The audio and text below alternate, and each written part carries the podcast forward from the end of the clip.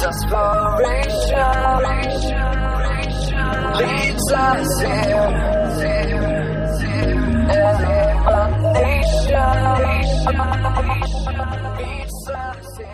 So last weekend, we were in this room together, and you might remember, if you were here, that uh, we were fasting together uh, before that. And was, it was really just interesting to kind of watch how that all played out. First off, none of us were nearly as enthusiastic or attentive during the message as we normally would be. Like, like the coffee was not happening, and, and, and so I just want to apologize for that. Um, but what was really funny is as soon as we were done, the doors were open, and you guys were just, you were gone. You were out there, and you were consuming food and coffee, which is awesome. So thank you for your diligence in that. So I have a question for you guys. How many of you guys like new things? Like new stuff, right? Yeah, new stuff's kind of cool. Uh, there's a new iPhone that's actually coming out, I think, uh, Tuesday. And so I know some of you, Jeremy Waller will be in line for that. Um, but we're on this, like, we're on the cusp of a lot of new things, a season of new things here. And we've just been through this period of time where we've been digging into the spiritual disciplines. And we spent a lot, we spent all summer there, really.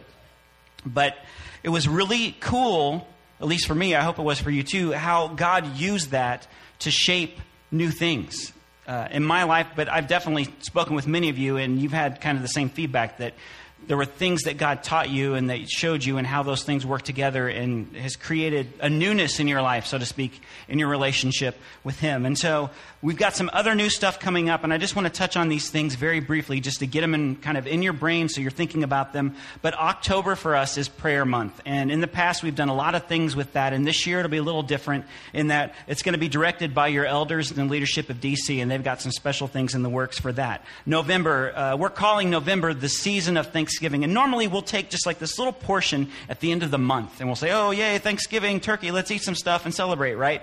Well, we're going to actually take the whole month and we're going to be very intentional about uh, incorporating a season of Thanksgiving into everything that we do here. And so you're going to see that and be able to participate in that. But the purpose of that is actually to prepare us for the end of the year, right? For Advent, uh, the anticipation of the arrival of Yeshua, our Messiah, of Jesus, right? And so we spend that whole month of December getting ready for that, so to speak. Uh, we have Hanukkah that happens where uh, we're celebrating the light of the world, and then we celebrate Christmas, the arrival of the light of the world. And we talk about themes like hope and joy and peace and love. And so we have all kinds of really cool things in the work for that, too. So it's like the season of new stuff. But that leaves us with September the rest of September. Of course, John just mentioned DC Wow at the end of the month, where we're going to put our faith into action and we're going to serve others together. But today, we're actually going to start something new. And this is not my normal MO. In fact, I'm just going to tell you I'm super uncomfortable right now because we're going to start a new book and then we may jump away from it for like months and then come back to it. It's really weird, and my brain's going, ah, I don't really like this very much, but God's saying, I don't care. So here we are. Um, we're going to start a new series and study this book. It's a little scary, uh, but we're going to take time today just to set the context and the setting. And so I have to take a minute here and just say that this is hard. This part is hard for me because it's like a lot of information. And so sometimes when there's a lot of information, you have certain people that are like, oh man, just tell me a story, dude. Come on. So this, this message today is like a muffin. Not like one of those little tiny muffins that you get in the package, but like the best super huge muffin that you might buy somewhere that's been specially prepared. Muffins, good muffins are dense, right? Good muffins, like you, have to, it takes some work to get those bad boys open. And then you slather some butter on there, right? And we're not talking margarine or any of that junk. We real butter, okay? And depending on your choice of flavorings in that muffin, it could be chocolate chips, it could be whatever you want, okay? It's sky's the limit, it's your choice. But you have this very dense muffin that has all these beautiful, delicious little surprises throughout it. And that's exactly what this is today, okay? There's, there's some dense stuff in here. Like, there's going to be part of this, you're going to be like, you know, dude, I had school all week. I don't need to come to school on the weekend. It is what it is. But here's what I want you to remember in all this as we start to eat our muffin together, right? We're going to be talking about real human beings, people that actually lived, people that walked this planet together, people that walked this planet with Jesus, people that experienced major life events in the formation of what we believe. Right? People, we're here because of the folks that we're going to talk about today. So I don't want us to like just blow past that. We're going to start the book of James. You probably already figured that out. But to me, thinking about these folks, especially James in particular, a man that was brothers, right? He was Jesus' brother, walking the earth with him and the things that he saw and experienced and how that transformed his life. I want to know what this dude has to say, right? Because it's going to help me he was there in that moment. And to me, that's really exciting. And so I hope it will be for you today. But I really feel like we need to pray to get this thing started. So, God, thank you so much for this opportunity that we have to open your word. And we are so fortunate in this country, in this world, that, that we have multiple translations, God, that we can have a stack of Bibles in any format that we choose. And so many times we can take your word for granted because of that availability. So I pray that today that uh, this would become treasure for us.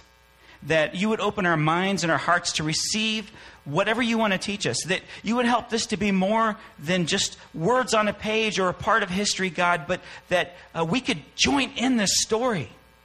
That we could see ourselves in this story and that we could see ourselves as your people. So, God, I pray that you would breathe life into our hearts and into the study today. And we ask all these things in the name of Jesus. Amen. So, just a little bit of background. The author of the book, James. We have the name James here, or James the Just, according to church history. And they call him that because of his rock solid example of obedience and his righteous example of living. Now, in some of your Bibles, depending on what translation you have, uh, you might not have James. It might say Jacob there in your Bible. And you might be going, well, what's up with that? Which is it, James or Jacob? Well, if it's Jacob, it's actually correct. His Hebrew name is Yaakov, which is translated to Jacob.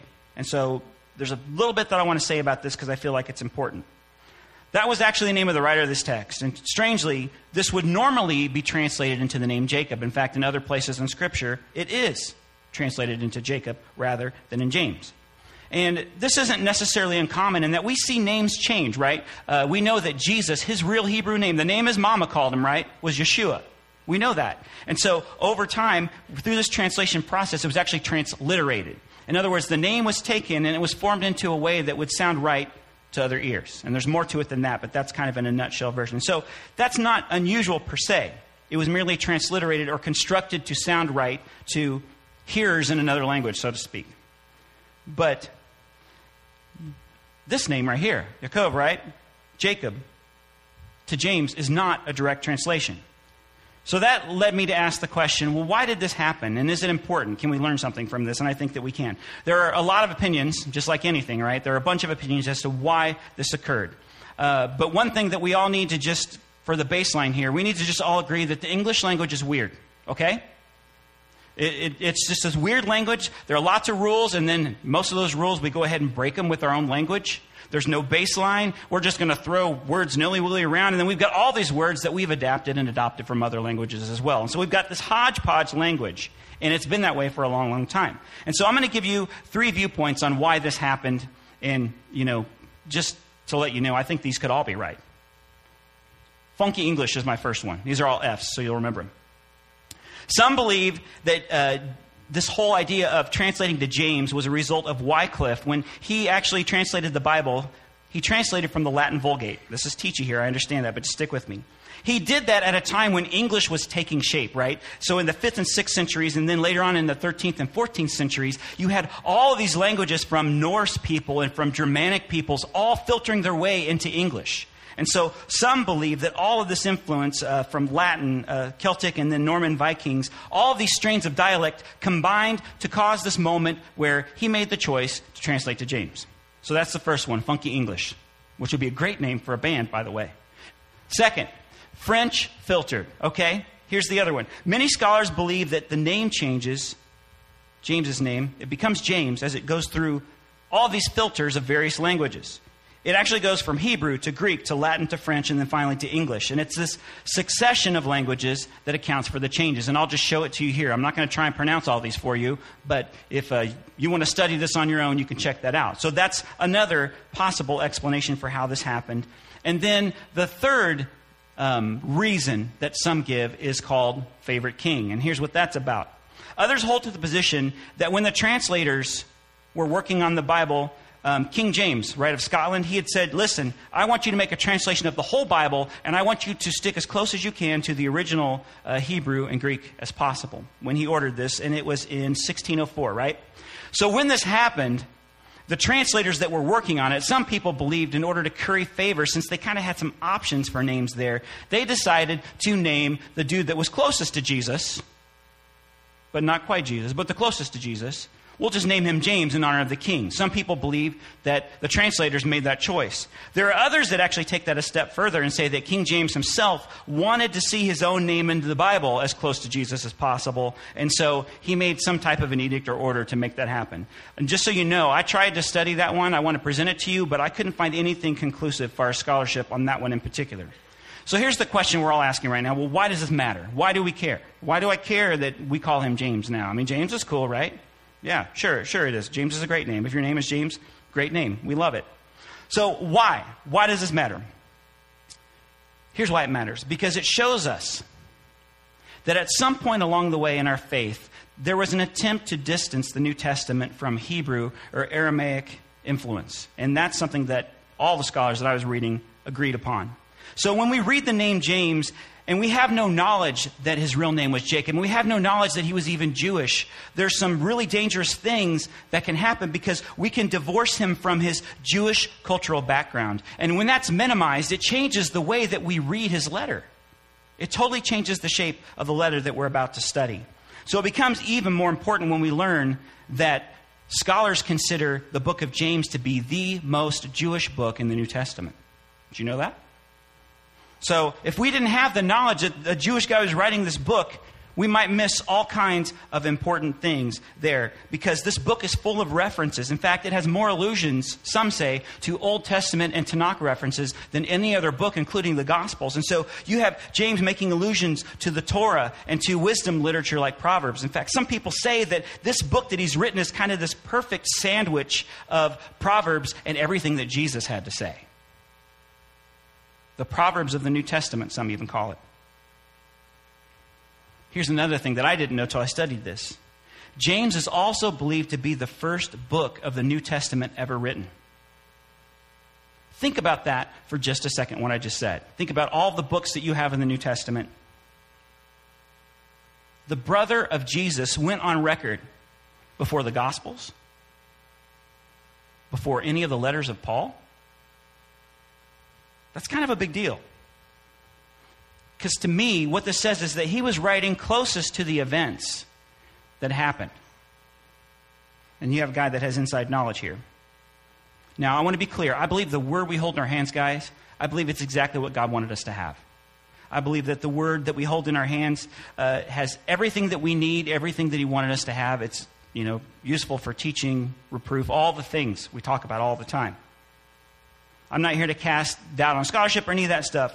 As a matter of fact, I think this is the opposite. I think that it gives James even more credibility when we learn these things about him. But the Jewishness of the, this book is also this important factor for our consideration as we begin to eat this muffin together, right? It's a big deal, this Jewishness uh, that James brings. So that context will change the way that we read this. And so we know that James was writing to a group of Jewish believers that had not yet been separated from worshiping in synagogues with their brothers and sisters in Jerusalem. That Jerusalem, this church or this group of believers or whatever you want to call it, was still the center of Christian and Jewish faith, like all this stuff happening together at the same time. And so many of you guys know who Beth Moore is. She's an author and a Bible teacher. She's great. Here's what she had to say about it James wrote this letter not as a Jewish Christian, but as a Christian Jew. Think about that for just a second. James wrote this letter not as a Jewish Christian, but as a Christian Jew. James hoped that all Jewish people would embrace Christ as the Messiah. James hoped that all Jewish people would see Yeshua for who he was as the Messiah. But here's what's really cool, and we're going to see this hopefully today that James's vision is actually going to expand to include not just the Jewish people, but all people. So we owe a lot to James, all of us in this room today. these facts are really important because they take, you know, it's kind of like a coloring book. When you open a coloring book, you have this flat page. Helen knows what I'm talking about. She colors pictures for me sometimes. You've got this flat page, and it's like this line drawing, and, and, and there it is in black and white, and you know what it is, you know what it's about. But it's just this flat, two dimensional thing. But when you start to color that, you start to make choices about that, the colors that you apply to it, and the people that are really the bomb at doing coloring books can add all that really cool shading to kind of bring that Disney princess to life or whatever it is, right? I know some of you are out there. There's something about that that when you bring color and depth and nuance to this, it, it brings it to life. It shows us things that maybe we've never noticed before and helps us understand that he's a real man. So, another thing that I keep thinking about as I'm looking at James is like, this guy was Jesus' brother. What was that like? Like to be the kid brother of Jesus.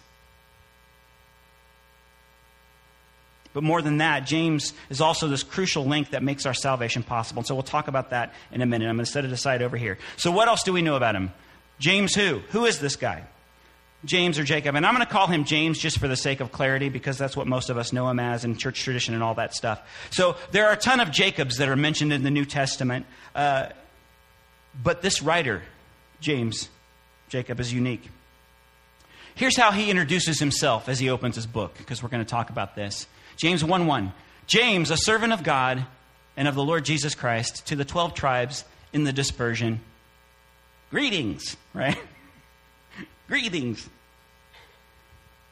So, one of the things about New Testament writers, and especially anyone that was writing at that time to a group of people, the way that they would introduce themselves at the beginning of their letter was important. It, it meant something. Um, it reaffirmed connections that they might have to the people that they were writing to. So, like, they might write to this group of people and they say, and by the way, I know Larry and Sam and John that hang out there with you guys. Like, they're trying to establish this credibility. It offers up credibility. It also establishes their authority. So, like in a lot of Paul's letters, it kind of reads a little bit like, My name is Paul. I know a lot of stuff. Here's why you should listen to me and why, right? Here's what I have to say. Here's why you should listen. But James is different. He gives this simple introduction and he doesn't even mention the thing that we're all thinking right now. The thing that I would totally drop if I were writing a letter that I wanted people to read, and I were James. Oh, by the way, my brother's kind of the Messiah, so you really should listen to this letter that, that you're going to read because, you know, I mean, we're, I mean, we're like this, so. That's the thing we would all do, right? Jesus is my brother. I mean, I'd be telling everybody, I'd be going down to the market, hey, man, you know the Messiah, he's my brother. Hey, really, have a free cup of coffee, man, all right. Love that guy.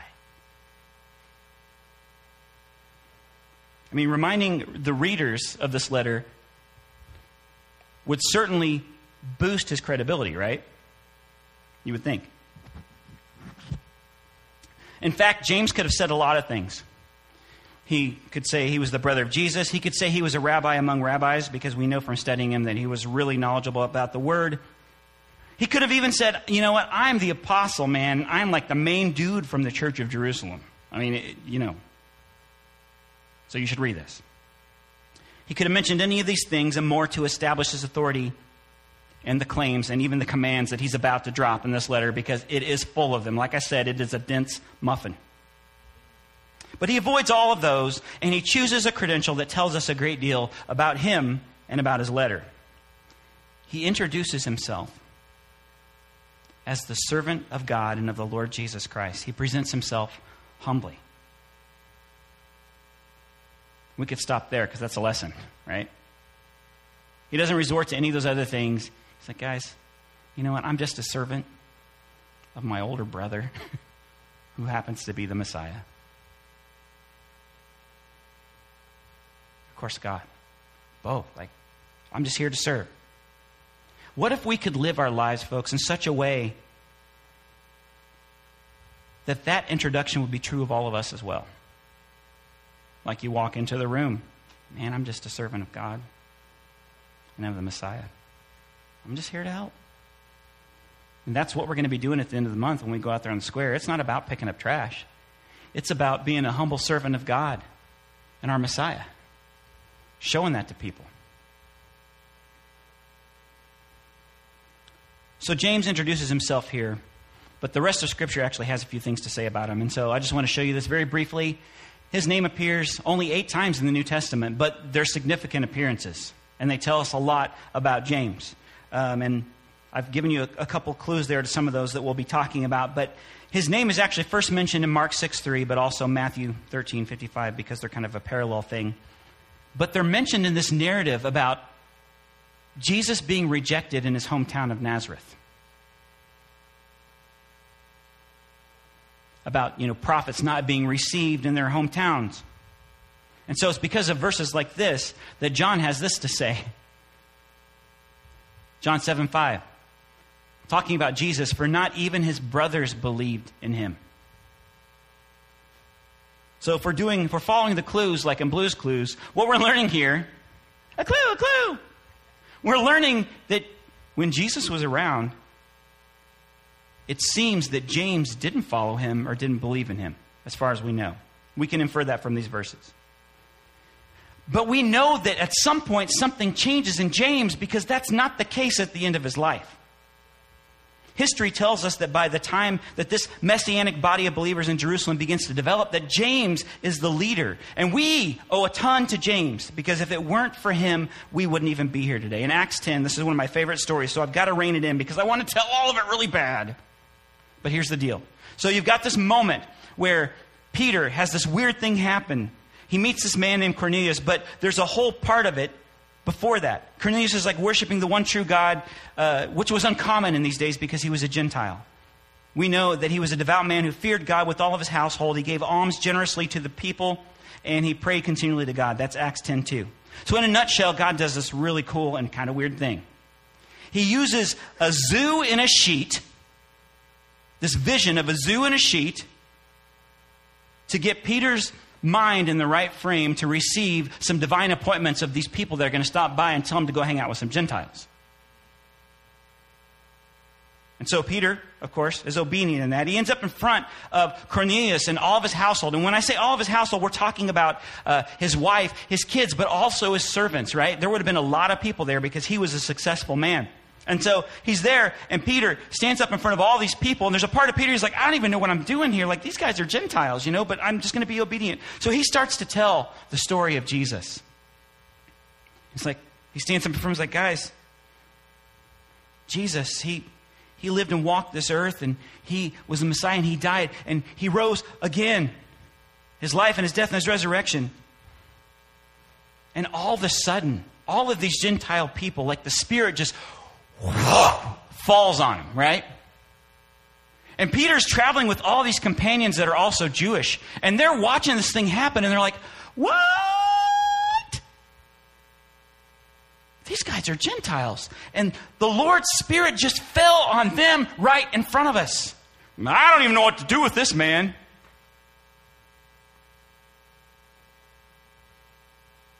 We wouldn't know what to do with it either, by the way. So if you want to hear this whole story, there's actually a sermon several months ago that I taught on it. You can look that up. But God's Spirit's being poured out on all of these Gentiles, and everyone's left wondering, what do I do with this? Like, all these Jewish guys are like, I, I don't even know how to handle this. How, how, how, do we, what do we do with these people? And the thing is, it was happening in other places too. Other people were reporting all of these experiences where people had been filled with the Spirit, Gentile people, and it was stirring up controversy. There was this tension in the Jerusalem congregation of these Jewish believers that believed in Jesus, right? They're like, well, what do we do with these Gentiles? Can we include them? And if we do, how would that salvation work? And the leaders didn't agree. There was disagreement. And some of them didn't even think it was possible at all. Like, I don't know, that may be what happened, but sorry. It might be hard for us to understand this today because of where we are, you know? I mean, in all of the years of history that are behind us.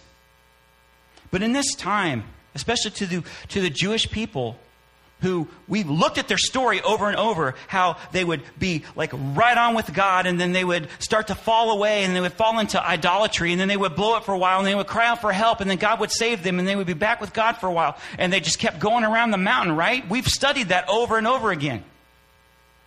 And so we're here in this moment in history where these guys are taking being set apart very seriously. They avoided table fellowship with pagans and idolaters for this very reason. It wasn't that they were jerks, they were trying to honor God's commands. They didn't want that same thing to happen to them again. The big issue here was social relationship between the Jews who believed in Jesus and the Gentiles who believed in Jesus, and how that would all work out and best honor God. That's really what they were looking for. How can we best honor God in this moment? So there there's huge debate going on whether the Gentiles could be included or if they needed to completely convert over to Judaism, which for all the lucky adult males meant being circumcised. Woo! You'd really sound like that, right? Hey, we're going to have a men's retreat, and by the way,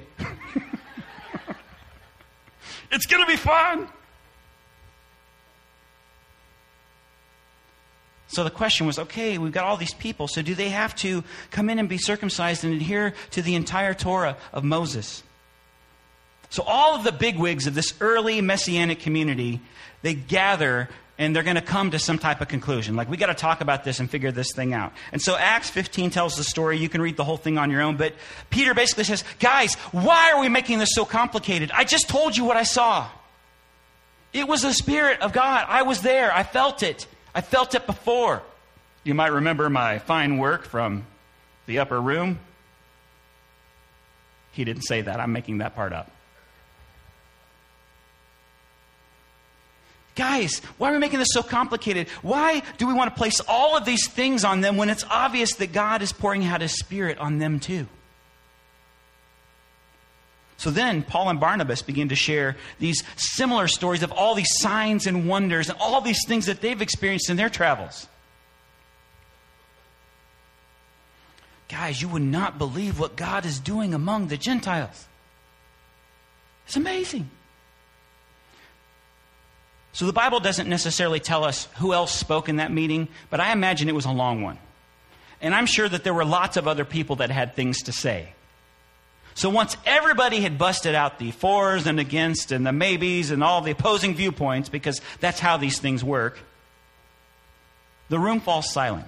And the Bible actually says that. The room falls silent. And then James steps up to the mic. Right? And James defends Peter's position that these Gentiles should not be required to be circumcised or embrace the entire Torah by backing the position of the Apostle Peter with Scripture. Because, see, Paul and Barnabas and Peter, they came in and everything that they talked about was experiential. These are all the things we've experienced, these are all the things that we've seen. But James says, hey, you know what? This is scriptural, actually. Acts 15. After they finished speaking, James replied, Brothers, listen to me. Simon has related how God first visited the Gentiles to take from them a people for his name. And with this, the words of the prophets agree, just as it is written. After this, I will return and I will rebuild the tent of David that has fallen. I will rebuild its ruins and I will restore it, that the remnant of mankind may seek the Lord. And all the Gentiles who are called by my name, says the Lord, who makes these things known from of old. So he's quoting scripture there. And then he goes on to say, Therefore, my judgment is that we should not trouble those of the Gentiles who turn to God, but should write to them to abstain from the things polluted by idols, and from sexual immorality, and from what has been strangled, and from blood. For from ancient generations, Moses has had in every city those who proclaim him, for he is read every Sabbath in the synagogues. So let me try and summarize what's going on here for you. James brings in scripture to back up these experiences that the other apostle had had, saying, Listen, guys, it's obvious that God is doing something here. And guess what? He's been doing something, guys, for a while now. We can point backward and we can see that he even told us he was going to do something. And we know that Moses had people in cities that believed also. God is up to something here, guys. So, what are the minimum things that these people would have to do to have fellowship with us? That's his question. And what they come up with is four things say no to food sacrificed to idols, adhere to Jewish practices of food preparation, and be sexually pure. And basically, he says at the end, you know, let them learn the rest along the way. Now, it's important to point out that it's not just these four things, right, that, that we're held to. I mean, obviously, there are other things in Scripture. I mean, the laws of Noah, the Ten Commandments. I mean, just because they did this stuff doesn't mean they can go out and murder people if they want to, right? We need to be clear about that. There were other things that are incumbent upon all mankind within God's Word that we should all adhere to. Most of our laws in almost every country are founded on the Ten Commandments for this very reason. They're basic tenets of law that God expects of every human being. So the short list doesn't mean that they can steal all they want to or anything like that. But these statutes are important because they're chosen to provide two things. And it's going to seem like a paradox, but I'll explain it. They're chosen to provide separation, and they're chosen to create unity. Well, what's up with that? Well, first, they want to provide separation from the old pagan lives that these men and women had as idolaters and all the things that would come with continued association with those folks. Because, in truth, in many of these cities, there were idols all over the place. I mean, every street corner, we've talked about this before. It would be really hard to avoid eating meat that was sacrificed to an idol because most of it was, especially in the Roman cities. So they wanted these folks to be separated from that whole way of living. All four of these things provide that. And then the second reason is unity. They wanted to create unity with these folks among the Jewish believers in Jesus, like the Jewish believers in Jesus and these Messianic Gentiles. They wanted to create unity so that they could share in table fellowship and good confidence. These guys wanted to be able to walk into the house of one of these new believers and not have to worry about what they were eating, right? And they also wanted these guys to be able to sit down at the table with them and fellowship and not have to worry about what they'd just eaten. It seems strange to us, maybe, because we're not used to thinking that way, but it's very, very important. So here's the deal, though. Without this moment, we might all be lost. It's easy for us to miss how groundbreaking this is because of our distance in history and our distance, even to some degree, for probably most Christians in the world our distance from dietary laws and other things. But this would have been a big deal. And I want to read this because I want to make sure that I say it right. James does something important here. He grants Gentile Christians like you guys and like me equal status through Jesus. It's in this moment, on record, that we become co heirs with this rich inheritance. This ruling made all of us eligible for salvation through Messiah. Maybe you've never heard that before. It was new information for me.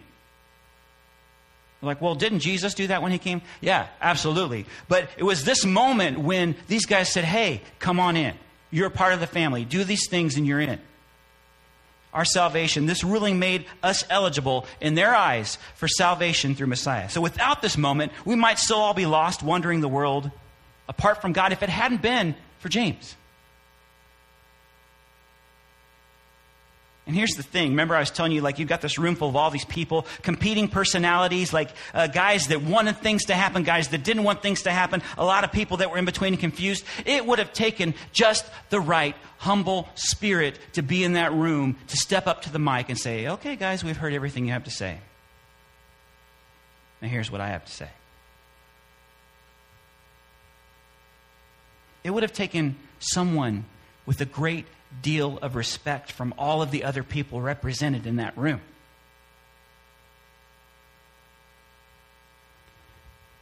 James's story continues, but not for much longer, because we learn from church history that when the local leaders, because we read about Paul all the time and how they were trying to entrap him and stuff so that they could basically take him out. When that didn't work and Paul got away, they turned their attention to James. Some of the scribes and Pharisees took James up to the pinnacle of the temple. Interestingly, that's where Jesus was also tempted. So they're there at the top, the very top of the, the temple, and they're like, listen. In fact, they yell it so everyone can hear. You, just one. So even they recognize that James is a just man. We should be able to have confidence in your teaching, and this is a paraphrase, by the way. But you are leading the people astray, telling them to follow Yeshua, the crucified one. Tell us here and now what is the truth about Yeshua? And do you really believe that he's the Messiah? So all the people are watching this thing happen, and I don't know if they're like holding him over the edge or what that looked like, but it was a tense moment. And here's what James says. And he answered with a loud voice Why do you ask me concerning Yeshua, the Son of Man? He himself sits in heaven at the right hand of the great power and is about to come upon the clouds of heaven.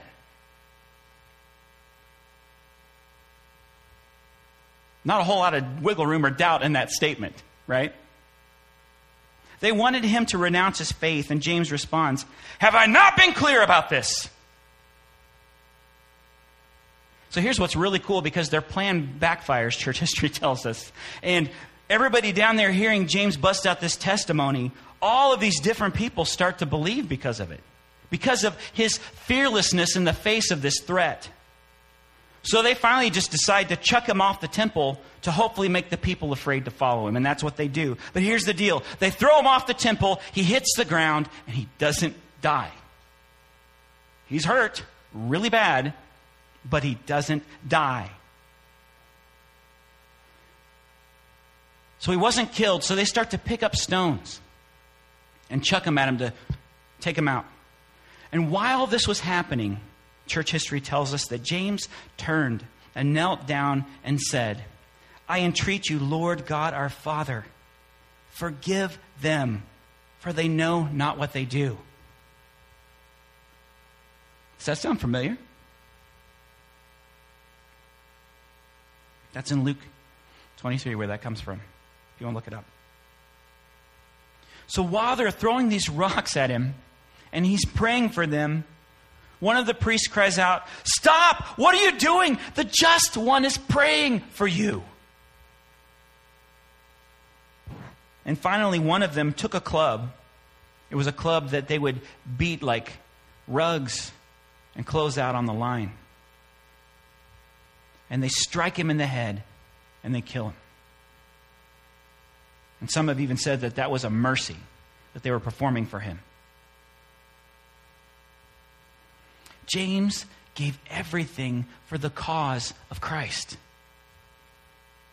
Now, remember at the beginning of this message when we were talking about this, and I said, there's no indication that James followed his brother while he was alive. Like, he wasn't on that page. That's the indications that we get from the writings that we have. And it makes sense, right? I mean, it'd be hard for us to be convinced that our brothers or sisters were the Messiah. I mean, I'm sure Jesus did brotherly stuff like noogies and all that, you know.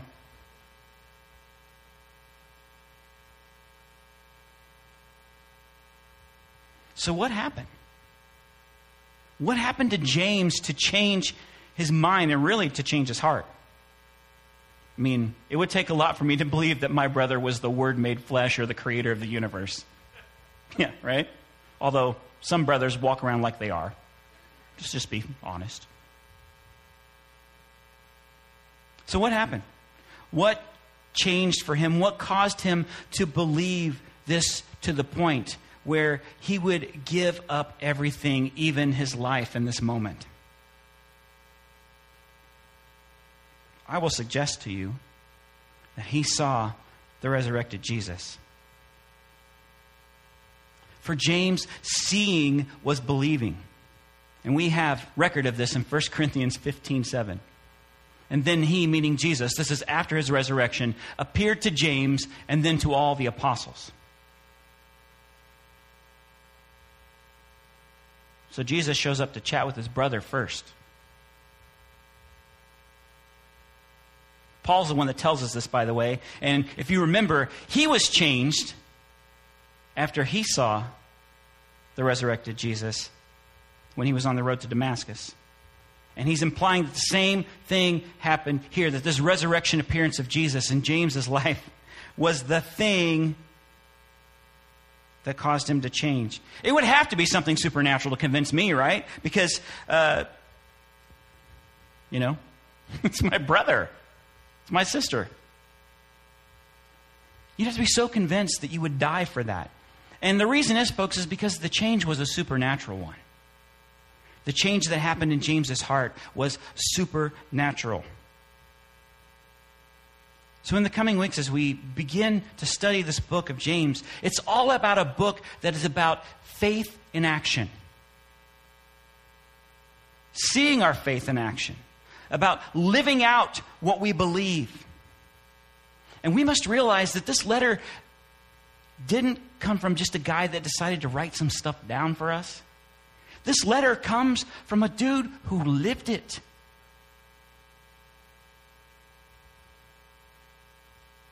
James gave everything, including his life, for the glory of God and the cause of Christ, just like he began his letter, right? As a servant. So if you're a Christian here in this room today, this is a challenge because we're supposed to look different than the rest of the world. James is going to challenge us in some very practical ways. If you are into practical teaching, James is your book because he's clear. He cuts through all of the theology and stuff and he just starts dropping stuff. This is what you're supposed to do. This is what it's supposed to look like. If you're not doing this, well, you should be doing this. I mean, it's just like over and over and over again. It's very much like Proverbs in that way. So, if we're Christians, we're supposed to look different than the rest of the world. And James is going to teach us how. Our relationship with God is more than something we think, it's more than something we say, guys. It's something we do. It requires action, it spurs action in us. And our lives are supposed to be lived as proof of the resurrected Savior for the world to see. Because for the world, seeing is believing. Imagine if you lived your life in such a way that people had no doubt that Jesus was real. I mean, think about James on the edge of that temple hanging over the side, and he's like, I don't care what you do, it's true. And it changed lives below as they saw him living that out, that he was going to face whatever came. For the world, seeing is believing. Our love for God should show in the way that we treat others, in the way that we love others, and in the way that we serve it, serve other people too. So what about you today? Have you seen Jesus? And if you have, does it show? Seeing is believing. Let's be believers. Would you guys bow your hearts with me? Father God, we love you. And I thank you for men like James that were obedient to the end um, in ways that maybe we've even thought about God if we were ever faced with a moment where we had to stand up for you in front of people or our lives were being threatened and we were being forced to deny you. We know around the world every day there are men and women that face that choice.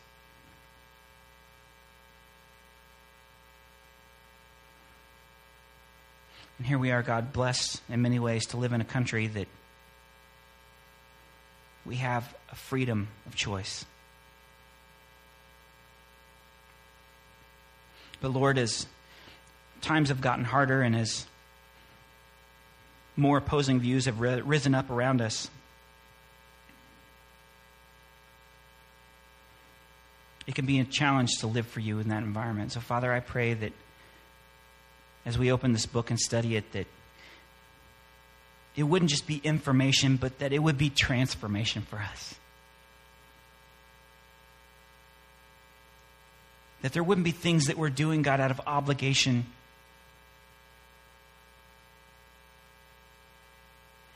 But that the things we do could be a libation, God, that we would pour out to you, that we would serve you, that we would dump every part of our hearts and our lives out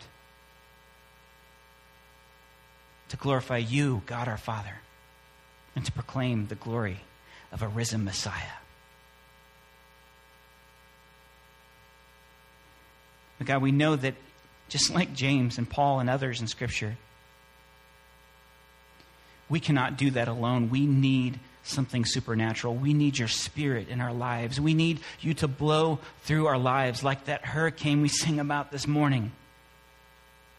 And the picture of that tree in that song. And the tree does not break, it bends, but it doesn't break, God.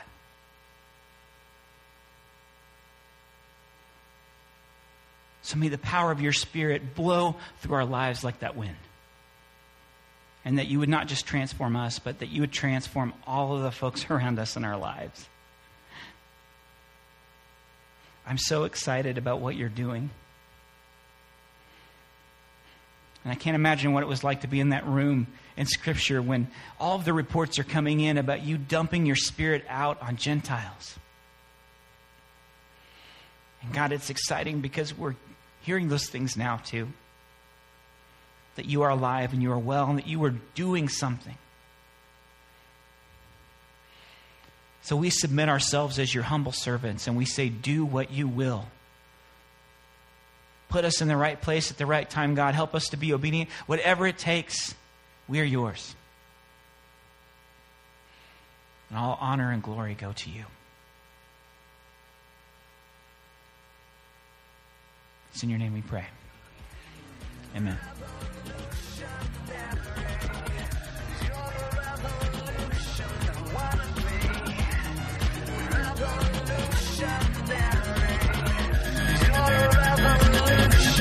Why